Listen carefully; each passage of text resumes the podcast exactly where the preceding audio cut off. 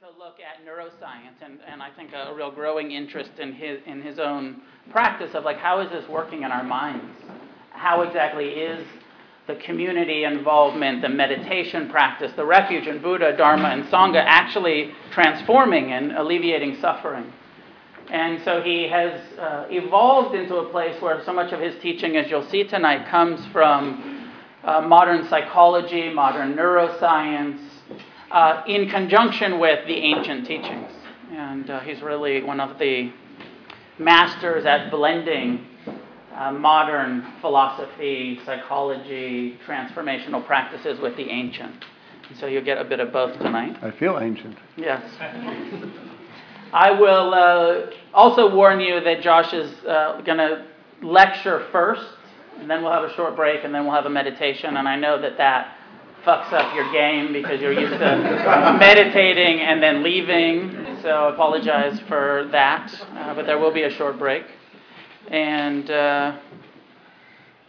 Josh Porter. Thank you.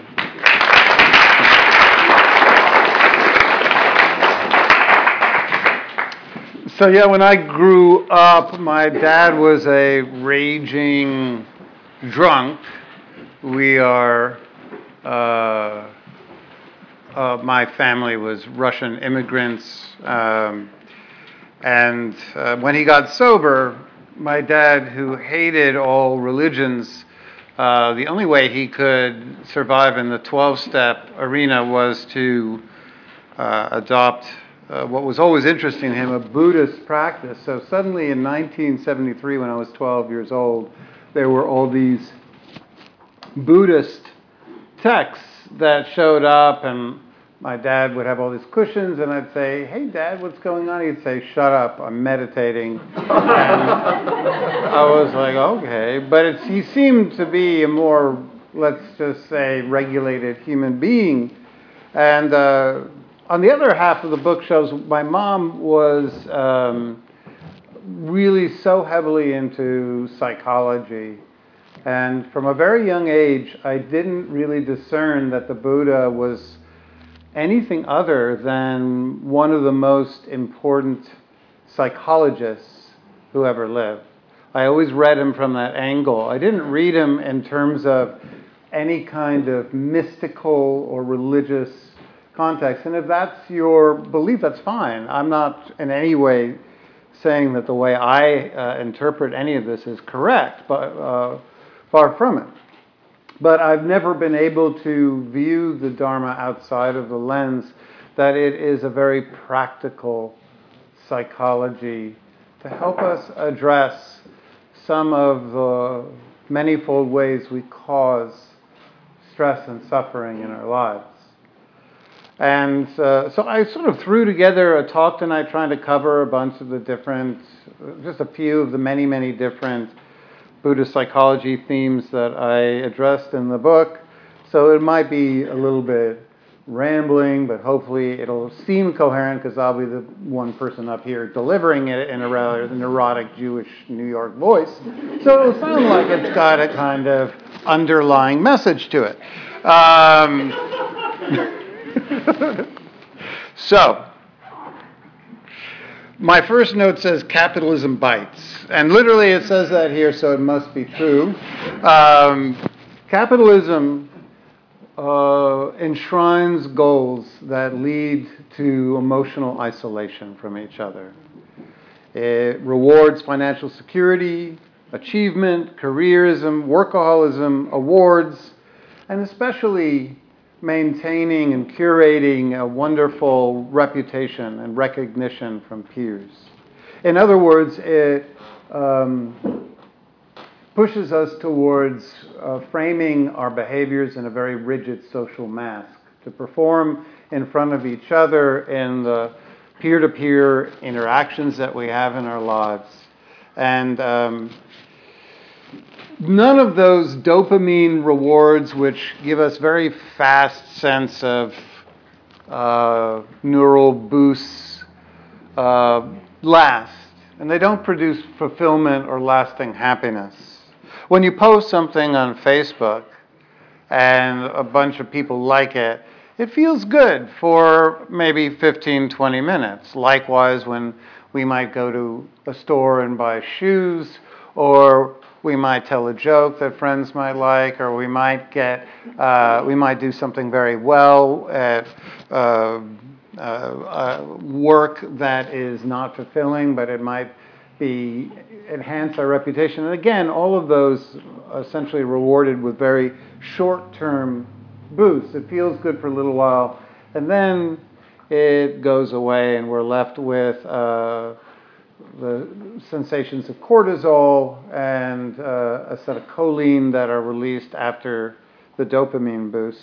The Buddha talks about this in a sutta called the Eight Worldly Winds, where he says that the world pushes us towards things like fame and financial security and people-pleasing and monetary gain, and that all of those things then, when they dissipate, leave us with feelings of obscurity, lack of recognition, financial loss, etc. So the more we chase after these, the very currency of the free marketplace that we live in, the more we just get caught up in what's called in psychology a hedonic treadmill. Fascinatingly, Kahneman and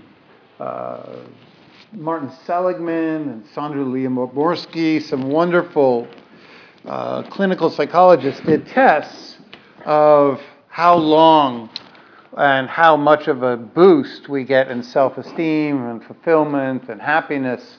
And they found that if you win the lottery, in about, I think it was 6 months, your baseline happiness returns to exactly the place it was before you won the lottery. Likewise, if you suddenly become disabled in a car accident, they found the exact same thing. You don't actually have an appreciable diminution of your baseline happiness. So what does lead to a lasting, meaningful boost of happiness, fulfillment, and purpose in life? Well, their studies pointed to two things outside of genetics, and I'm sorry I can't do anything about your genetics. I certainly can't do anything about mine, and I wake up every morning seeing the results of that. But there are two things. One is we need a group of friends that essentially are there to help us co-regulate. Human beings are a social species. We are a species that need other people to regulate our emotions. We do not regulate our emotions in isolation. It is not possible for our species. We are set up to stay activated until we find a friend that we can be truly honest with. And as we express our experience non-verbally, parts of the brain that are largely functioning automatically behind consciousness are reading each other's body language, tone of voice, facial expressions, while the left hemisphere listens to the words. And in expressing our emotions and being seen and have somebody mirror our emotions back to us, we regulate down. And that actually is what creates the greatest boost to well-being, they found in the studies. Having a core group of friends that you can be radically authentic with, which means simply expressing the state of being that you're experiencing internally to someone, so that they can share the experience. The second thing we need is a positive sense of tribal membership. We are not only a social species, but we're very much a tribal species in the sense that we have social circuits in the right anterior cingulate cortex, which literally, if you read the work of Lieberman in his book Social, shows that when we feel excluded or we're not a part of a tribe that is giving back and helping others, we tend to experience a diminution of serotonin, and we start to feel stressed, depressed, and we start to feel vulnerable. We don't feel secure in our lives. When we do feel that our work is meaningful and that it in some way directly benefits the welfare or peace of mind of another person, and we see that, it can't be theoretical. We actually have to see that our livelihood in some way is benefiting others. That actually trips the anterior cingulate cortex to raise serotonin and to essentially diminish the amount of anxiety and pain that we tend to have when we don't feel connected to others. So it's not terribly hard to know this. If we did an exercise where we closed our eyes and I asked you to think of the actions that you took more than 5 years ago that you remember and bring you a sense of fondness or a sense of self-esteem, you would almost certainly bring up an action that was not selfish, not about winning or accumulating money or buying a house. You would bring up something that had to do with bonding and connecting with others. If I asked you, what would you tell a child is the most important thing to focus on in life, you would tell the child probably something that had to do with these core values. It's more important to be authentic, connect with other people, and to do something of value to help the world and leave it a better place. If you got the opportunity, I've done hospice work, and I work in a hospice training center, and if you've ever spoken with somebody who's in the last processes of life, you'll hear the exact same themes again. So if we know this and we go back and bring up memories of those actions that brought us the greatest amount of connectedness and peace of mind, we would have a very good track of what would be a meaningful path for us in life. The problem, of course, is that capitalism doesn't push us towards the connecting, bonding, meaningful. In fact, those livelihoods pay the least. They're very often the hardest to find any work in. They're very often, when people do get work as a social worker, and a lot of my friends are in that, they tend to have very long, stressful work hours. We tend to punish people who want to give back. Still, though, it's worthwhile to choose an authentic path in life, by which I mean a path that connects us meaningfully with others and that we can see makes their lives better. When I worked in advertising, I did.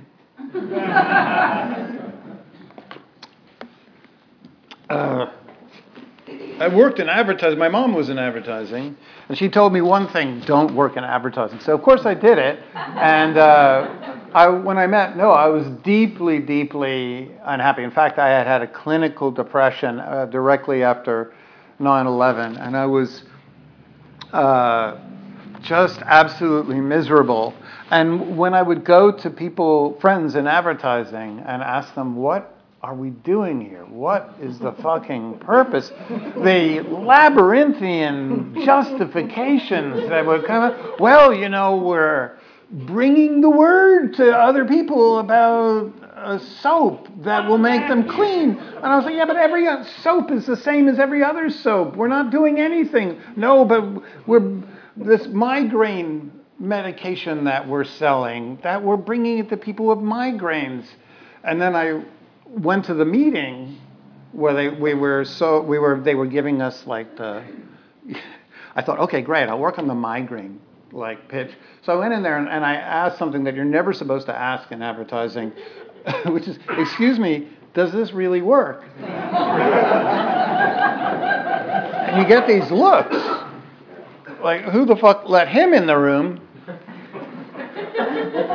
And they said, well, actually, we found that 5% have a placebo reaction, the people who are not on it, that's positive. 7% of the people who are on this medication felt their migraines were bettered or were lessened. 7%!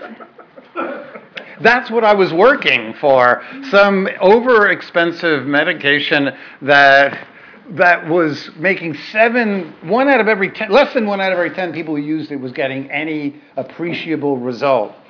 So I had to quit. I went from, here's a career trajectory for you. I went from being a successful art director to living off of donations, teaching the Dharma, and offering spiritual counseling for donations. I literally am like, almost, I have a hat out practically. That's what my life looks like. It made no sense whatsoever. And yet, even though I knew that this transition would make me fulfilled and happy, because I knew of all these studies and I knew I just couldn't work in advertising anymore, I was terrified to make this journey, this transition to doing something that was meaningful and risky. And I'm going to talk a little bit about why it's so difficult to make authentic changes in life. The first is that we all interject in early childhood the voices of our caregivers, not generally the upbeat, because we have what's called negativity bias. So we tend to only interject, which means internalize, the most negative, frightening, scary, instructive statements by our parents telling us not to speak when other people are, not to run, not to dance when you want to dance, not to be silly, not to run and, not to, do natural, spontaneous things, in other words. And we carry around this introjected series of our parents' worst hits in our head as a playlist. And whenever we are in experiences that are new and novel, that require risk, that's when this inner critic, or what Freud called the superego, the socializing, introjected voice of social expectations, rears up. Why is that? Well, we use that voice in psychology. It's called a titrating process. We use our inner critic as a way to guide us through life when we feel overwhelmed, frightened, when we don't know what to do, when we feel we're taking on challenges that might be difficult. We start to hear the comparing, judgmental, negative voice. So that's one reason why it's so difficult. We all have in us some voice that says, but how are you going to make money? Maybe yours is not in an Upper West Side Jewish voice like my mom's, but it says probably the same thing, though it doesn't sound like it's on Seinfeld, probably. Second, let's look at the Buddha's psychology. Every time in our lives we experience dukkha, which means suffering, stress. There's a whole series of underlying latent tendencies the Buddha called anusayas that record the incidents and essentially guide us away from repeating the events. And one of the things that the Buddha suggested that was absolutely brilliant is that whenever we encounter something that we associate with dukkha, because in the past, speaking in a large group led to a disastrous, embarrassing experience, so we might not like speaking in public. And so whenever something reminds us of an event that caused suffering in our lives, we start to feel what he called Vedana, difficult, painful, negative feelings. That's your midbrain.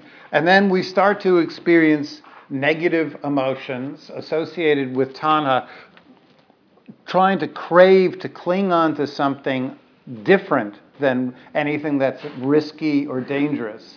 So what do we cling on to? The Buddha said we cling to 4 things. We cling to financial gain, pleasures, things that feel good. We cling to rituals and routines. I get my iced coffee in the morning at exactly this time, and I walk to work this way, and I have my desk exactly so, and then I do this at exactly that time. And then we cling to our views and opinions about the world and the way it should be, and we cling to our views and opinions about ourselves. All of these beliefs ossify and eventually over repeated practice lead to the most incredibly limiting perspectives on what we can achieve and do with our lives. So we all have within us these very deeply encoded routines that guide us away from anything that might involve change or risk and push us towards things that seem to be stable, like a career that looks good to other people or putting on a very pleasant face for other people. The third reason, and I'll stop at three, don't worry. I know this is a lot to digest, but I might as well throw out all the reasons it's so difficult to make meaningful changes in your life, is that we have two minds, not one, but two. You might have noticed if you were at any point a Dharma geek, the Buddha uses two words for mind. One is called citta, which is the emotional heart mind, and the other is sometimes referred to as dhammas, the realm of interpretations. Other times he called it manas, like yonisa manasikara. Manas means the mind that produces thought. Okay, so we have one mind that thinks and has views and opinions and thought, and we have another mind, citta, which, if you know the third foundation, that mind focuses attention. It makes it attention broad, or it makes us anxious. It makes us craving, it makes us averse, it makes us tranquil. In other words, the entire quality of attention is guided by this citta. So why would the Buddha say we have two minds? Well, if you haven't guessed, the big news is the brain actually has two hemispheres. And the two hemispheres over the course of evolution have become increasingly separated. The thin neural thread, the corpus callosum that connects our right to our left hemisphere, has become over evolution smaller and smaller and smaller, to the extent that human beings live almost entirely in their left hemisphere once they are past 5 years of age.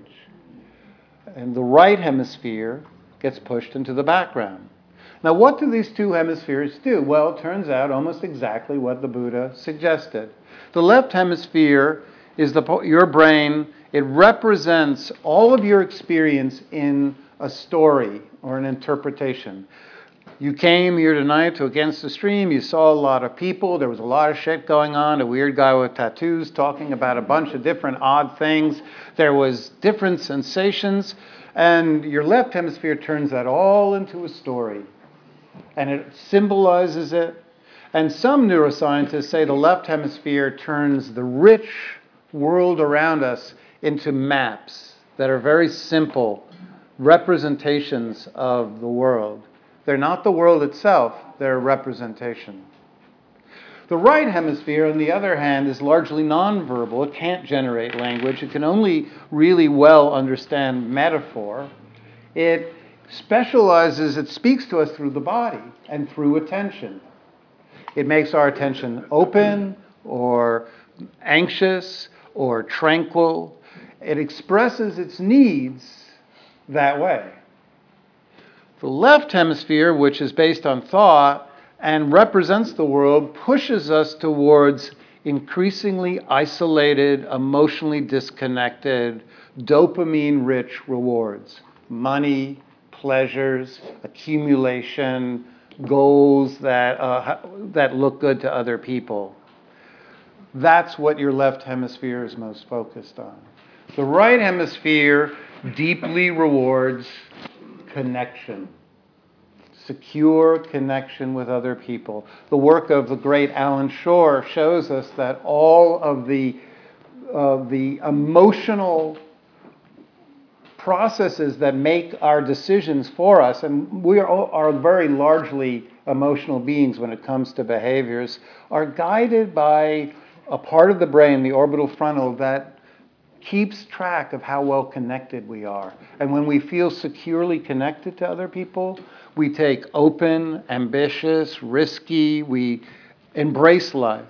When we feel insecure, when we don't feel there are people there that will listen or to us express our authentic emotional experience.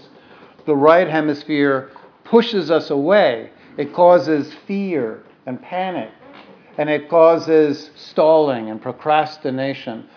People tend to believe that procrastination or perfectionism are weaknesses of character or something like that. They're not. They're simply signs that the right hemisphere is telling us, I don't want to do this. This thing that we're taking on, I don't want to do. It can't speak to us, so it uses whatever capability it has to get its needs known. So, given that we live largely in conscious life in the left, and the right becomes the left is the dominant in day-to-day life, and the right only has its say when we're dreaming or very early in the morning when we are most bilaterally balanced. The great Ian McGilchrist, who wrote The Divided Brain, says that as capitalism in our culture has gone on, we've become more and more and more left brain. We tend to isolate ourselves from others. We tend to look for things that provide short-term pleasure and isolation. We tend to believe in the hype of capitalism. The more culture has pushed us in that direction. So how do we then make these big, important, authentic, meaningful, fulfilling changes in our life? How do we quit that job? Yay! I love it when people do that. I'm the only spiritual counselor or counselor that I know of that when somebody comes in, I work with about 50 or 60 people at any time, and whenever somebody says, guess what? I quit my job. It's happiness, just complete happiness and joy. If I drank, I would pour champagne.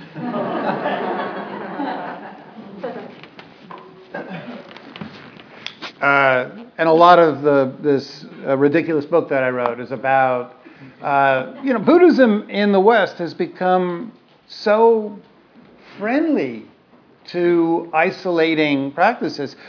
While meditation is essential and important, in the West we believe that meditation is Buddhism. If you're Buddhist, you meditate. If you travel to Thailand, which I've done on a number of occasions, many people there don't meditate, but they all connect deeply, meaningfully with each other. And that's what makes them so happy. There was a study that was done by, I think, Jonathan Haidt, where he compared a bunch of rich white people living in San Diego and gave them the baseline happiness test, and he compared it with a group of very poor black women living in Buffalo. And they expected the rich people living in a sunny area to be significantly happier in life. Actually, the poor black women trounced the rich white people. Yay! I like that. Why? Because all of the women in the group, the survey, were in very close-knit Baptist communities. They went to church together. They made cakes together. They hung out together. They knew each other. They knew what was going on in each other's lives. That was the key. So, what to do? To make big life changes, one, yes, we do need to prioritize finding secure friendships, what the Buddha called Kalyanamita. The Buddha said in the Sambodhi Sutta, that is the prerequisite of the spiritual path. Having people that give what is hard to give and do what is hard to do. People who listen to your secrets without judging them or sharing them. People who share their secrets with you, i.e. their internal feelings. People who don't abandon you when you're in need. And people, he said, who even listen to harsh, painful words. In other words, people who can create a safe container when your emotional state is highly activated and you're in great despair or anger or frustration or fear. That's what Kalyanamita is. If we get that, we have a secure base.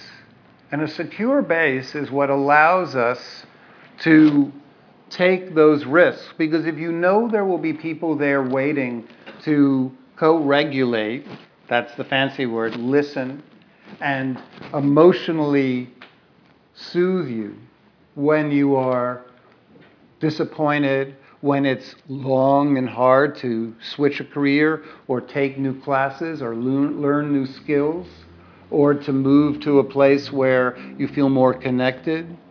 That's what will make you feel safe and secure. Not money, not having a lot of stuff, but it's the connections with people. We naturally, our brains are literally set up to move into the emotional state of being of the people that we're with. So even if you're deeply disappointed in life, an emotional connection will naturally soothe you or regulate you. The second thing, of course, is to develop what's called distress tolerance, and that is being able to be with fear and worry and the doubt that will come up, and rather than trying to argue with it, which is the mistake that we all make, is to simply see and allow the fear, the doubt, the self, the lack of self-belief to be there, bring the awareness into the body, find where what the Buddha called the Vedana is. And if we can stay there, the Abhidhamma, the commentary, said that's the magic way out of the cycle of stress. If you can stop it right when you find the feeling in the body and hold the feeling, don't push it away, don't judge it, just be with it and learn to soothe it by breathing and by relaxing the body, then you can actually move into difficult arenas, difficult, risky opportunities, and you can feel the fear, and rather than trying to argue or shame or justify or push yourself or in any way give into those tendencies of internally barking at ourselves, we simply cradle and hold the fear and soothe it, much like a mother with a child. Generally, you'll find that people who had secure attachment in life find it much easier to make big life changes than people who had insecure attachment, especially those who are avoidant or disorganized. And finally, the last key is to do what I call inner child practices in meditation, to connect with the inner child, to soothe it, and to let it know that we will not allow it to have the same experiences of rejection and abandonment that it experienced when we were younger. Very often in life, when we were first going to schools, we would encounter peers, and if we did anything that was different, anything that was meaningful to us, if we acted in any way spontaneously or true to our feelings, we get laughed at and judged and criticized and shamed and humiliated. And so we all carry that inner child that still believes that that's what's going to happen today. Because the right hemisphere is not time-stamped. Emotional experiences from the past are still experienced as if they could happen today until we address them directly and soothe them and integrate them into our daily lives. So the meditation is going to be about the last two, distress tolerance and working with the inner child. Great. Okay. I